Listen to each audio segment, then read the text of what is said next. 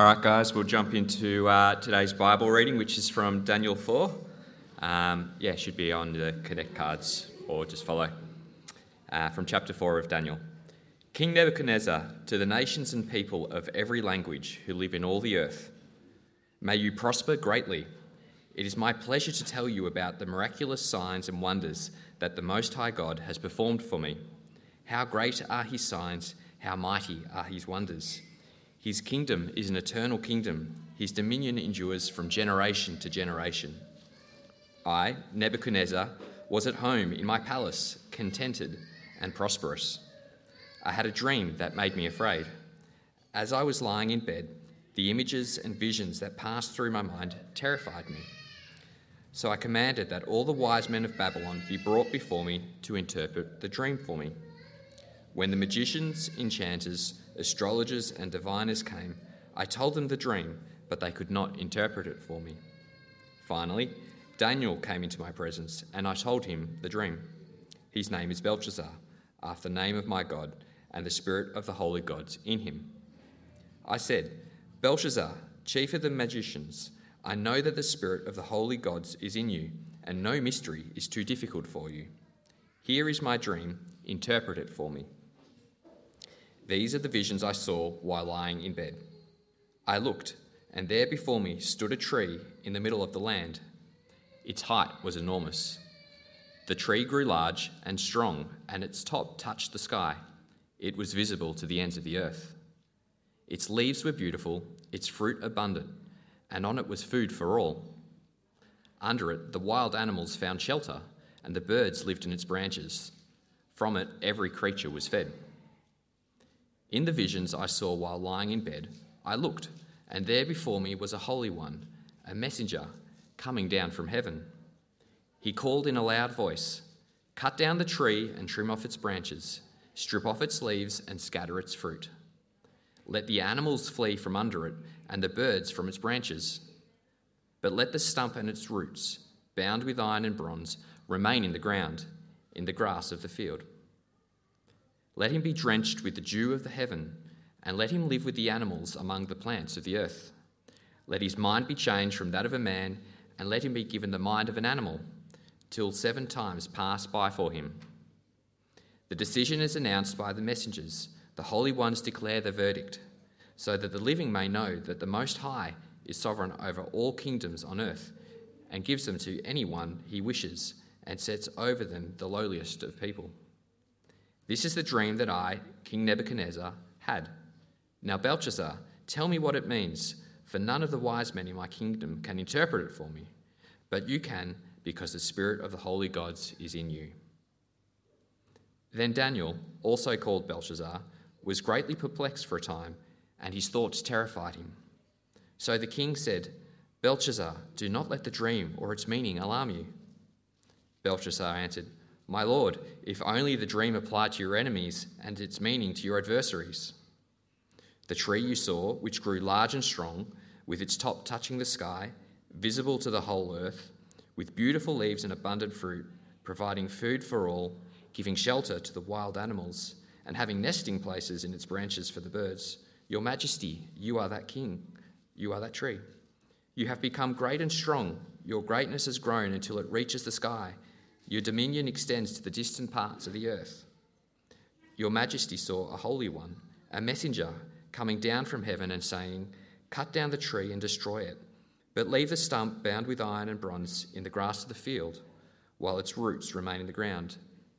Let him be drenched with the dews of heaven, let him live with the wild animals until seven times pass by for him. This is the interpretation, Your Majesty, and this is the decree the Most High has issued against my Lord the King. You will be driven away from people and will live like the wild animals. You will eat grass like the ox and be drenched with the dew of heaven. Seven times will pass by for you until you acknowledge that the Most High is sovereign over all the kingdoms of earth and gives them to anyone he wishes. The command to leave the stump of the tree with its roots means that your kingdom will be restored and when you acknowledge that heaven rules. Therefore, Your Majesty, be pleased to accept my advice. Renounce your sins by doing what is right, and your wickedness by being kind to the oppressed. It may be then that your prosperity will continue. All this happened to King Nebuchadnezzar. Twelve months later, as the king was walking on the roof of the royal palace of Babylon, he said, Is not this the great Babylon I have built as the royal residence by my mighty power for the glory of my majesty? Even as the words were on his lips, a voice came from heaven. This is what is decreed for you, King Nebuchadnezzar. Your royal authority has been taken from you. You will be driven away from the people and will live like the wild animals. You will eat grass like the ox. Seven times will pass by for you until you acknowledge that the Most High is sovereign over all kingdoms on earth and gives them to anyone he wishes. Immediately, what he had said had, about Nebuchadnezzar was fulfilled. He was driven away from his people and ate grass like the ox. His body was drenched with the dew of heaven until his hair grew like the feathers of an eagle and his nails like the claws of a bird.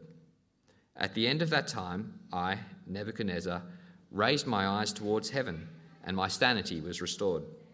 Then I praised the Most High. I honoured and glorified him who lives forever. His dominion is an eternal dominion, his kingdom endures from generation to generation. All the people of earth are regarded as nothing. He does as he pleases with the powers of heaven and the people of this earth. No one can hold back his hand or say to him, What have you done? At the same time, my sanity was restored, my honour and splendour were returned to me for the glory of my kingdom. My advisers and nobles sought me out, and I was restored to my throne and became even greater than before. Now I, Nebuchadnezzar, praise and exalt and glorify the King of heaven, because everything he does is right and all his ways are just. And those who walk in pride he is able to humble.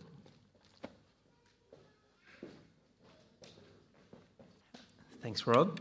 Uh, a couple of things about my uh, long service leave, in case if you're a, a, regular here, that's a regular, not irregular.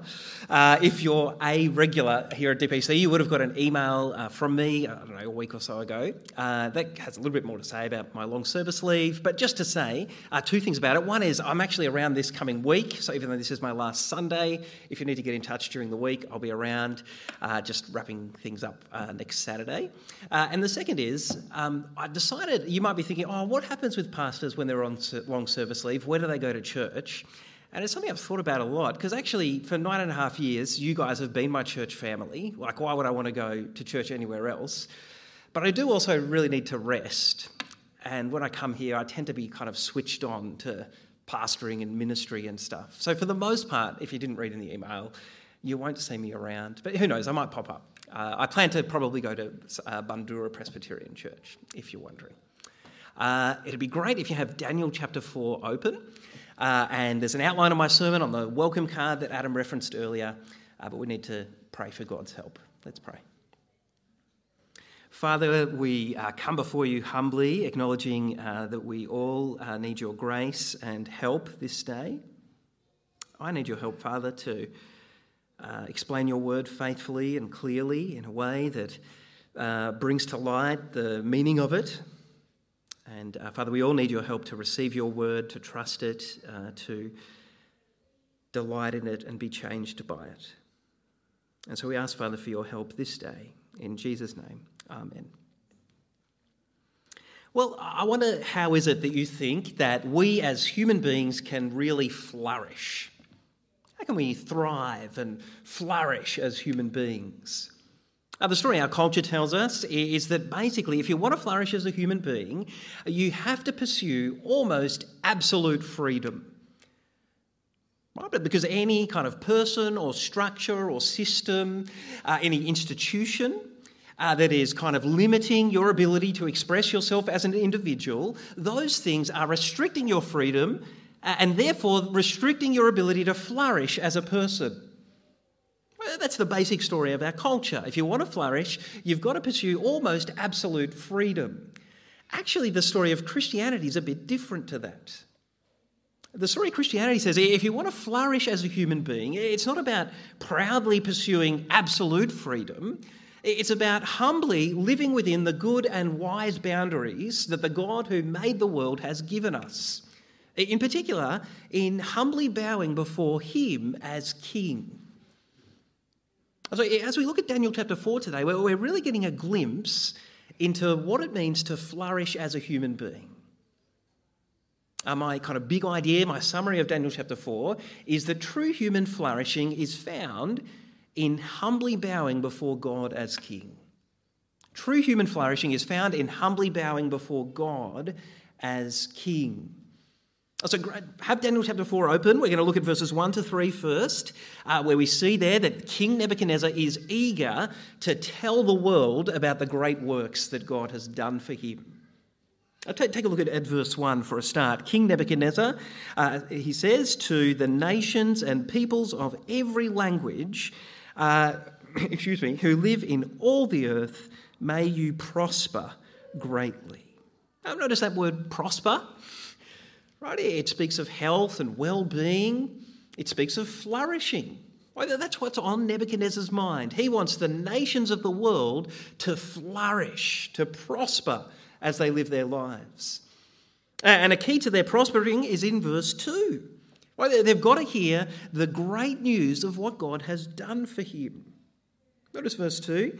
Uh, Nebuchadnezzar says, It's my pleasure to tell you about the miraculous signs and wonders that the Most High God, that, that's the God of Israel, the Most High God has performed for me. Now, if you've been journeying with us through the book of Daniel, you'll know that the Most High God has already performed one miracle for Nebuchadnezzar.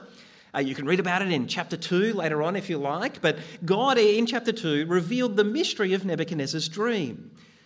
Uh, but as we read the rest of Daniel 4, as Rob just read for us, it's pretty clear that Nebuchadnezzar is speaking about a different miracle here in chapter 4, isn't he? Uh, it's a pretty spectacular miracle.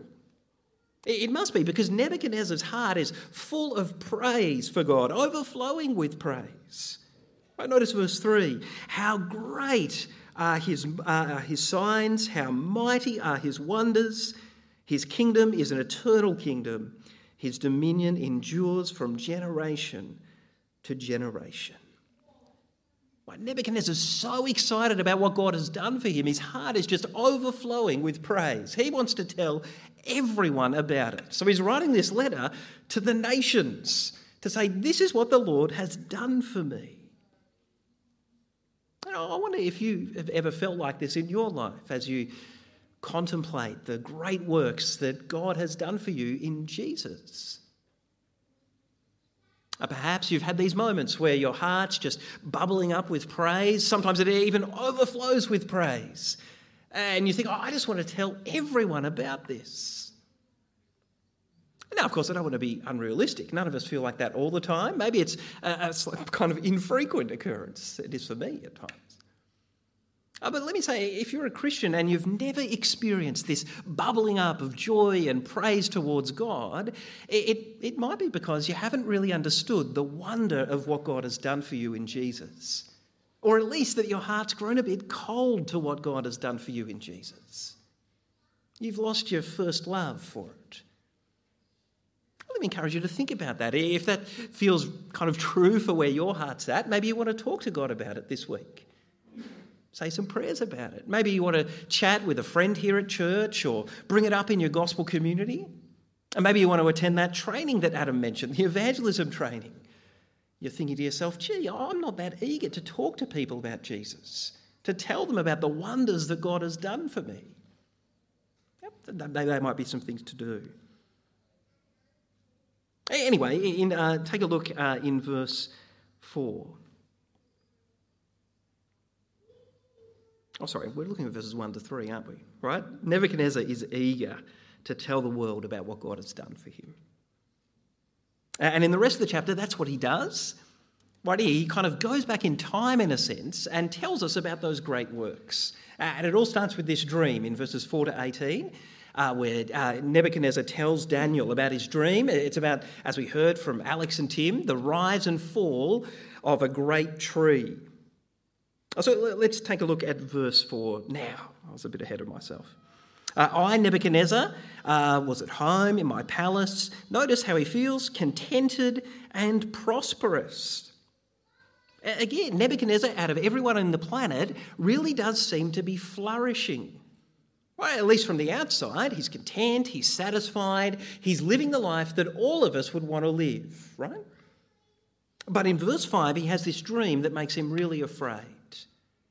And notice how he words it the images and visions that passed before me in this dream terrified me. He's really disturbed by it. So in verse 6, he did what he did with his previous disturbing dream. In chapter 2, he summoned all the wise men of Babylon and he asked them, Can you interpret my dream? And again, verse 7, none of them can. That's what happened in chapter 2 as well. Uh, but one of them can, Belteshazzar. Belteshazzar. It's a hard name to say, isn't it?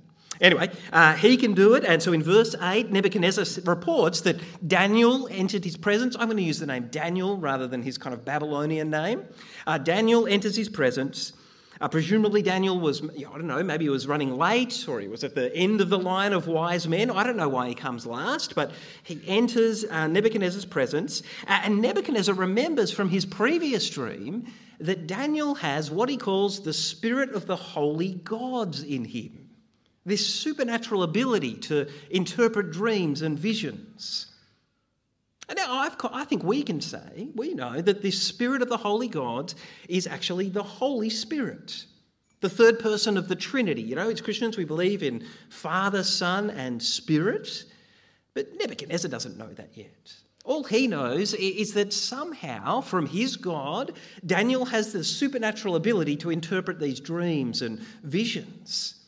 Uh, so he's pretty pumped that Daniel's come into his presence, and in verses 10 to 18, uh, he tells Daniel his dream. I'll take a look in verse 10. You see there, uh, Nebuchadnezzar saw an enormous tree in his dream, a great tree. Verse 11 this great tree uh, grows taller and taller and stronger and stronger uh, until its top actually reaches to the heavens. So, the picture of this tree uh, is that it actually connects heaven and earth. It's the very centre of the universe. It's like it's holding everything together.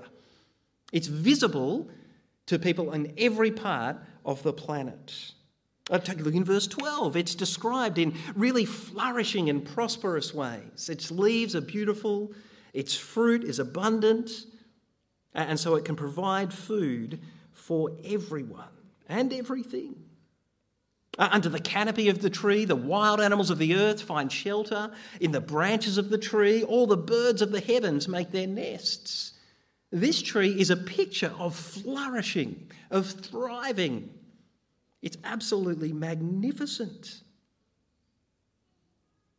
Uh, but in verse 13, things take a turn for the worst. Uh, particularly for us who live in the inner north, the greens vote's pretty high.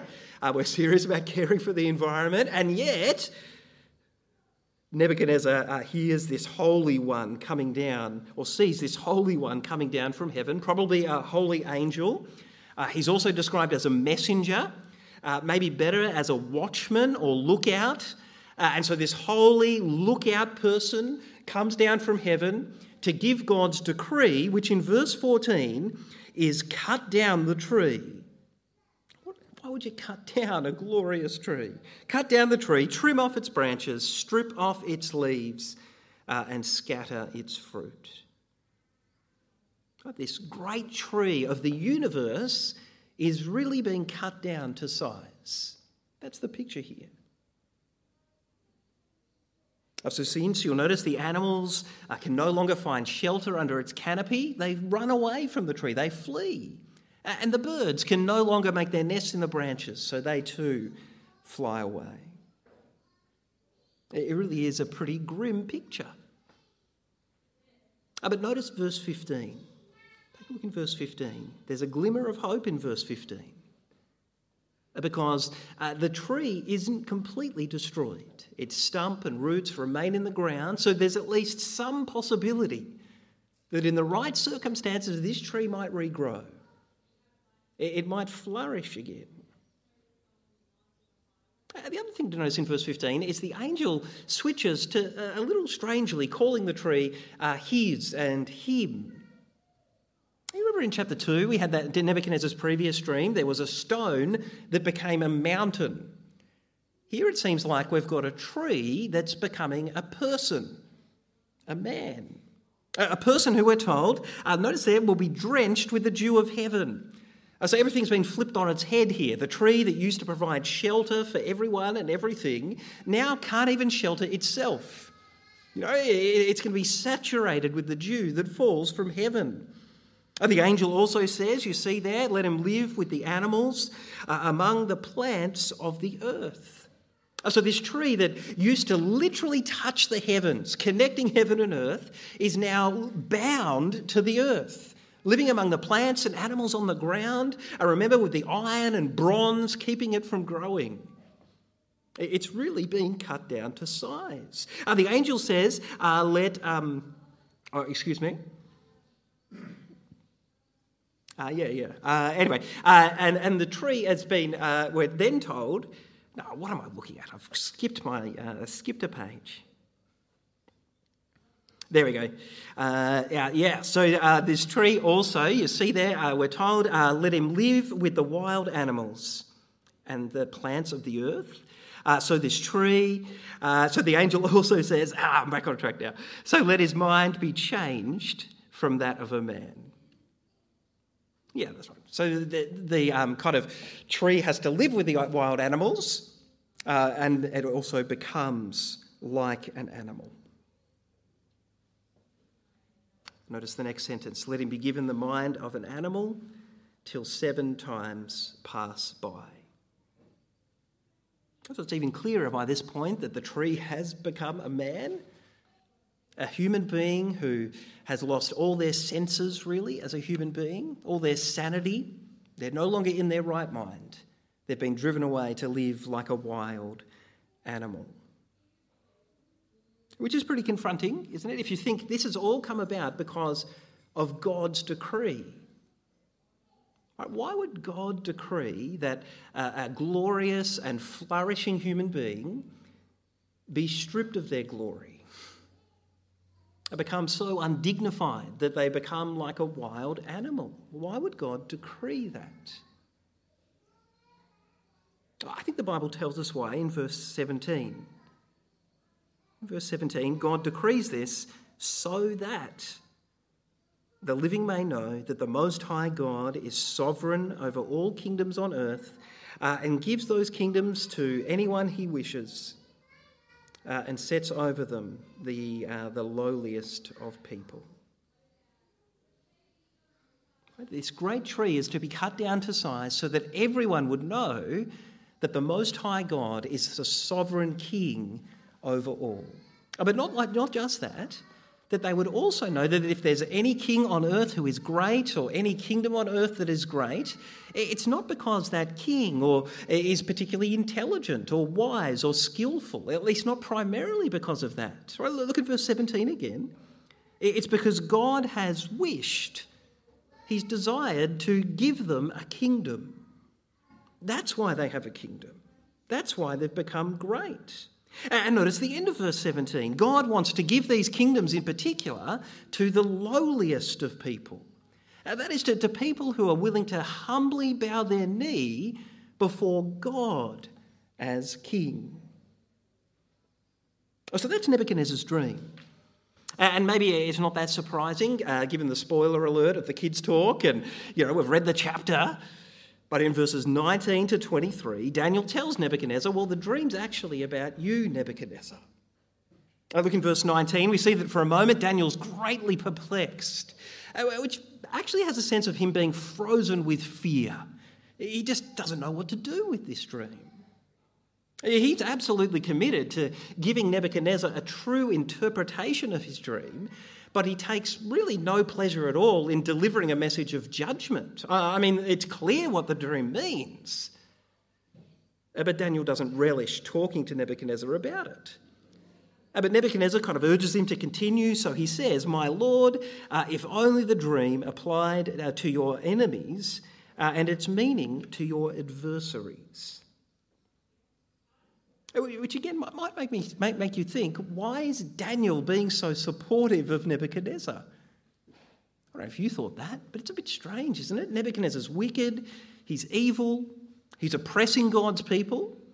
He, he just threw Daniel's friends into a fiery furnace trying to kill them. Like he's not that great a guy. So, why is Daniel being so seemingly supportive of him? I don't know that Daniel's being supportive of Nebuchadnezzar, inasmuch as this verse gives us a glimpse into just how compassionate Daniel's heart is. You see, Daniel knows Nebuchadnezzar deserves to be judged by God. He knows that. I'm sure there's a part of him that longs for Nebuchadnezzar to get what's coming his way. Really longs for him to be cut down to size as he deserves. But there's another part of, of Daniel that longs even more for Nebuchadnezzar to humble himself and experience God's mercy. I reckon that's a challenge for us. But all of us have a right impulse if people have sinned against us and wounded us or hurt us or wounded and hurt those who are close to us, we've got a right impulse for justice to be done, for people to pay for what they've done, for them to be cut down to size. There's a right impulse for that. And yet, wouldn't it be wonderful if those people really did humble themselves and truly repented of their sins and experienced the wonders of God's grace and mercy? I say, wouldn't it be wonderful? But often we don't think that, do we? I think that just challenges, uh, it suggests that our view of God's compassion and grace and kindness is, is pretty small. We wouldn't want Nebuchadnezzar, someone like Nebuchadnezzar to experience God's mercy. Right? But Daniel does. Uh, but even though that's his preference, uh, he still uh, doesn't shy away from speaking the truth to Nebuchadnezzar. Look in verse 20. The great tree you saw in your vision, Your Majesty, you are that tree. It's a bit like a moment in, uh, in 2 Samuel, I think it's 2 Samuel, maybe chapter 12, uh, where King David has you know, committed adultery with Bathsheba and had her husband Uriah killed. The prophet Nathan tells that story about a man stealing a ewe lamb and David's all up in arms, you know. How dare that person do that? And Nathan says, You are that man. But this is that moment. You are the great tree. And the great tree, on the positive side, Nebuchadnezzar, is a picture of the greatness of your kingdom. Uh, in this period of history, right, uh, the Babylonian Empire truly was the very centre of the universe. Everything on the planet revolved around the Babylonian Empire. It was incredibly prosperous and majestic and glorious. But of course, Nebuchadnezzar wished that the dream ended there. But notice in verse 23, Daniel affirms God's decree that Nebuchadnezzar and his kingdom are going to be cut down. And so instead of being a great and flourishing human being, Nebuchadnezzar is going to be driven away to live like a wild animal.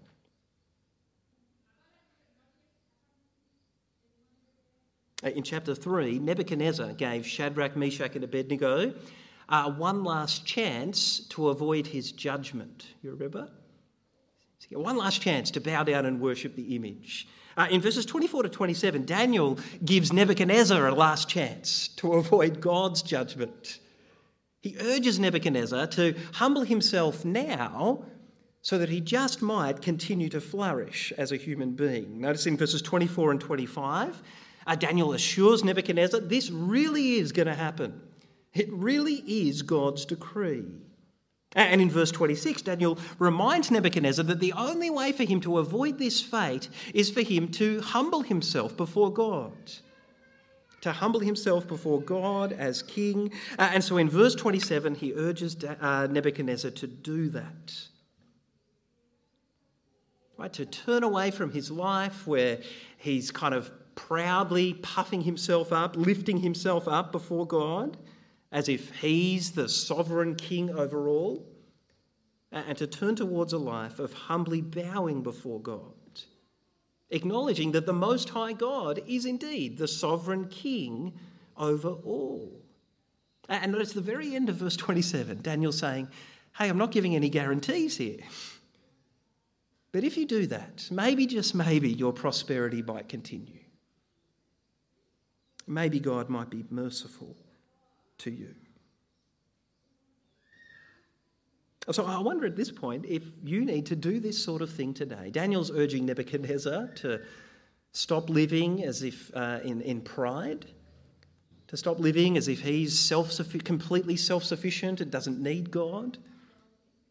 As if everything that's good about his life is just the result of his works and his efforts, of his goodness? I wonder if you need to turn away from that sort of life today. To admit that you're actually not as in control as you think you are. I mean, sure, you might be in control of this part of your life, but the other part of your life's a disaster. You're not as self sufficient as you think you are. You try to be self sufficient, uh, but you just need God and others. You need food and sleep and friends. But you're not self sufficient. We're all dependent on other people, and yet we live as if we just might be. Maybe you've got to turn away from that life of proud self sufficiency, rejecting God, and turn towards God humbly, bowing your knee before Him as King. Uh, tragically, Nebuchadnezzar doesn't do that. He doesn't heed Daniel's advice in verses 28 to 33. Uh, he continues on, kind of proudly puffing himself up, uh, and therefore he ends up living like a wild animal. I notice from verse 29 in particular. Twelve months later, as the king was walking around on the roof of the royal palace of Babylon, he said, Is not this the great Babylon that I have built as the royal residence? By whose hand? By my mighty power, and for the glory of my majesty. Right? Nebuchadnezzar's dream warned him to humble himself before God and to acknowledge that any greatness he had was actually a gift from God's mighty hand. It was God's work, not his. Uh, but what does he do? Here he proudly puffs himself up before God, walking around proclaiming how great he is. And that all this greatness is because of his works and his mighty power and his hand.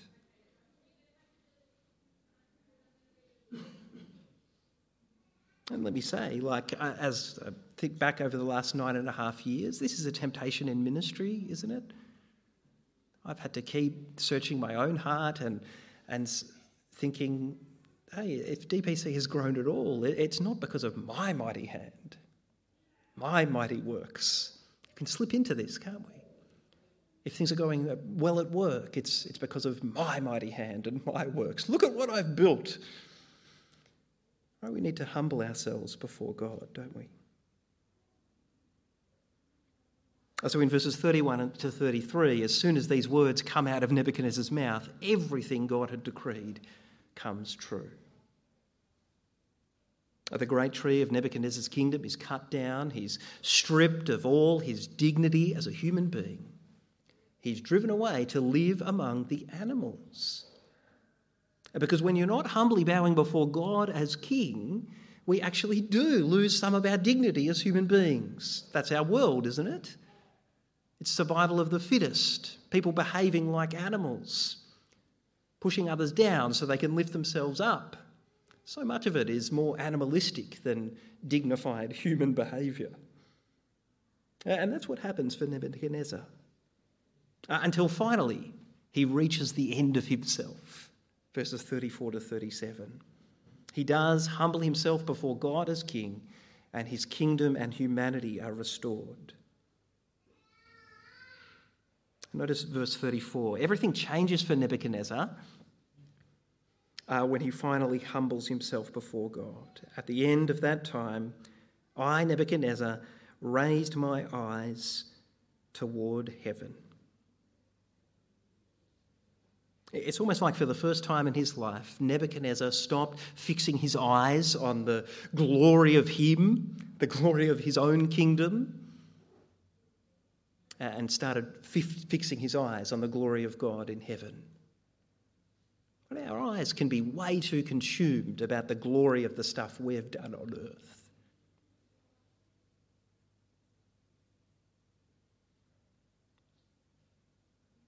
You see, if you want to flourish as a human being, you've got to humbly bow before God as King.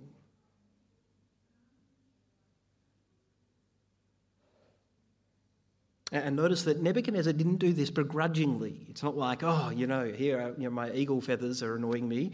I better kind of submit to God. Right? He did it with praise on his lips. Verse 34. And then I praised the Most High.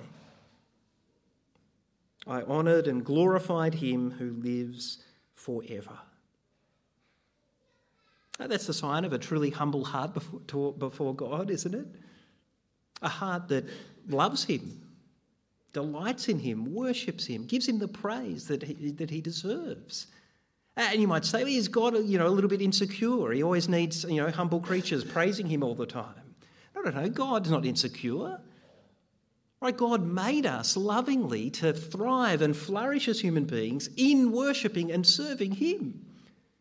So He brings us to a place, He brings us to our knees and brings us to praise Him as He does with Nebuchadnezzar here for our own good, that we might flourish as people. And notice that from his humble posture before God, Nebuchadnezzar, for the first time in his life, can actually see things as they really are. And there's a bunch of ways in which he actually gets some perspective. Uh, for example, at the end of verse 34, what does Nebuchadnezzar see? He sees that while his kingdom, in the scheme of eternity, is really just a blip on the radar, you know, here today, gone tomorrow, God's kingdom endures forever, from generation to generation he gets a right perspective. He used to, it was if he had the magnifying glass on him and he had a big view of himself and a small view of God. Now he has a big view of God and a much smaller view of himself. And it's not just a smaller view of himself. Notice verse 35. Uh, he sees that in comparison with the majesty and glory of God, all the peoples on earth are like nothing. Oh, which is not to say that every person made in God's image isn't precious to Him. They are. But it is to say that the universe doesn't revolve around the glory of human beings, it revolves around the glory of God. And in comparison with the glory of God, human beings are like nothing. Bit like me, I've officiated at a few weddings. I reckon I look pretty glorious on those days. Uh, but in comparison with the bride, I'm nothing because that day's not about me. Right? The glory, the spotlight should be on the bride and groom. I should just get out of the way. That's what Nebuchadnezzar's realised. The universe revolves around God and his glory. And that's a good thing. Why? Because look in verse 35 uh, God is the only one who can sit in heaven and can do what he pleases. Right? Nothing happens in this world outside of God's will. Nothing can get in the way of God's will. And, that, and you might say, well, that seems a little bit kind of controlling and oppressive of God. But it's a great thing. Look in verse 36. God's will is always just and right. Not like my will, which is tainted by sin and my own self centeredness, not God. God's will is always just and right. So it's right that He be at the centre of all things and ruling over all things, that the glory be on Him. See, if you want to flourish as a human being, uh, this is the sort of Copernican revolution that you have to experience. I'm not really a, a kind of scientist. Uh, you can speak to Adam Humphreys about that if you like. Uh, but the Copernican revolution, you know, this is the when astronomers realised uh, that the universe, the solar system, didn't actually revolve around the Earth. It revolved around the sun. Right? It was a massive paradigm shift. Spiritually speaking, that's what happens when you become a Christian, isn't it? You have a Copernican revolution, realizing that life doesn't revolve around you and your glory, you know, making a name for yourself. It revolves around God and His glory, making a name for Him. It's something like that. I don't really know. There's lots of debate. Is Nebuchadnezzar actually becoming a part of God's people? Is he converted? I'm not exactly sure. Uh, but he certainly is giving some signs of someone who's getting it, isn't he? This is the kind of transformation that Nebuchadnezzar experiences here. Notice verse 37. Despite having the glory and power of his kingdom restored to even greater heights than before, he seems to now be walking in humility rather than walking in pride. Right? The true human flourishing is found in bowing before God as King. And as we read Daniel chapter 4 on this side of the coming of Jesus, we can be more specific, right? Because God has appointed a king. And true human flourishing is found in bowing before Christ as king. A bowing before him not begrudgingly because, oh, you know, I suppose I have to. My parents are Christians. I feel pressured by others. Or bowing before him with joy and praise in your heart. Why should you do that? I want to suggest that it's because Jesus truly is the lowliest of kings. I remember back to, to chapter 4, verse 17. Daniel 4, verse 17. The Most High is sovereign over all kingdoms on earth. He gives those kingdoms to anyone that he wishes, and he sets over those kingdoms the lowliest of people. Remember, this isn't just some, you know, lovely doctrinal statement about God's sovereignty. It's actually a description of history. The history that uh, Nebuchadnezzar's dream in chapter 2 predicted. Remember in chapter 2, uh, Daniel told Nebuchadnezzar, The Most High God has given you a kingdom, the Babylonian Empire. It's glorious, it's great, it's like the gold head in this statue. But it won't last forever. One day God will bring down your kingdom and he'll wish, he'll wish to give a kingdom to the Medo Persian Empire. And that won't last forever. He'll bring down that kingdom and give a kingdom to the Greek Empire, and he'll bring down that kingdom and give a kingdom to the Roman Empire. But what's the problem with all of these kingdoms, and in fact, every ruler and kingdom throughout history? They're not really lowly. And they're not actually humbly bowing before God as king. And so, what does God do? When Rome is in power, he gives a kingdom to Christ his Son. That's what he does. To Christ his Son, who truly is the lowliest of kings. You think about Jesus and his kingdom. He was born not in a shiny palace, but in a smelly stable. He was welcomed not by the religious and social elites, uh, but by a, a bunch of, of, kind of, you know, low life shepherds and some wise men from Babylon. Right? He's a lowly king. Uh, he was born in a kind of backwater village of Bethlehem, not in the capital city of Jerusalem. He did his all, almost all his ministry off Broadway up in Galilee, not down in Judea and Jerusalem where even his own family said he should be. But his appearance wasn't that impressive. If you remember Isaiah 53, he had no beauty or majesty that would attract us to him.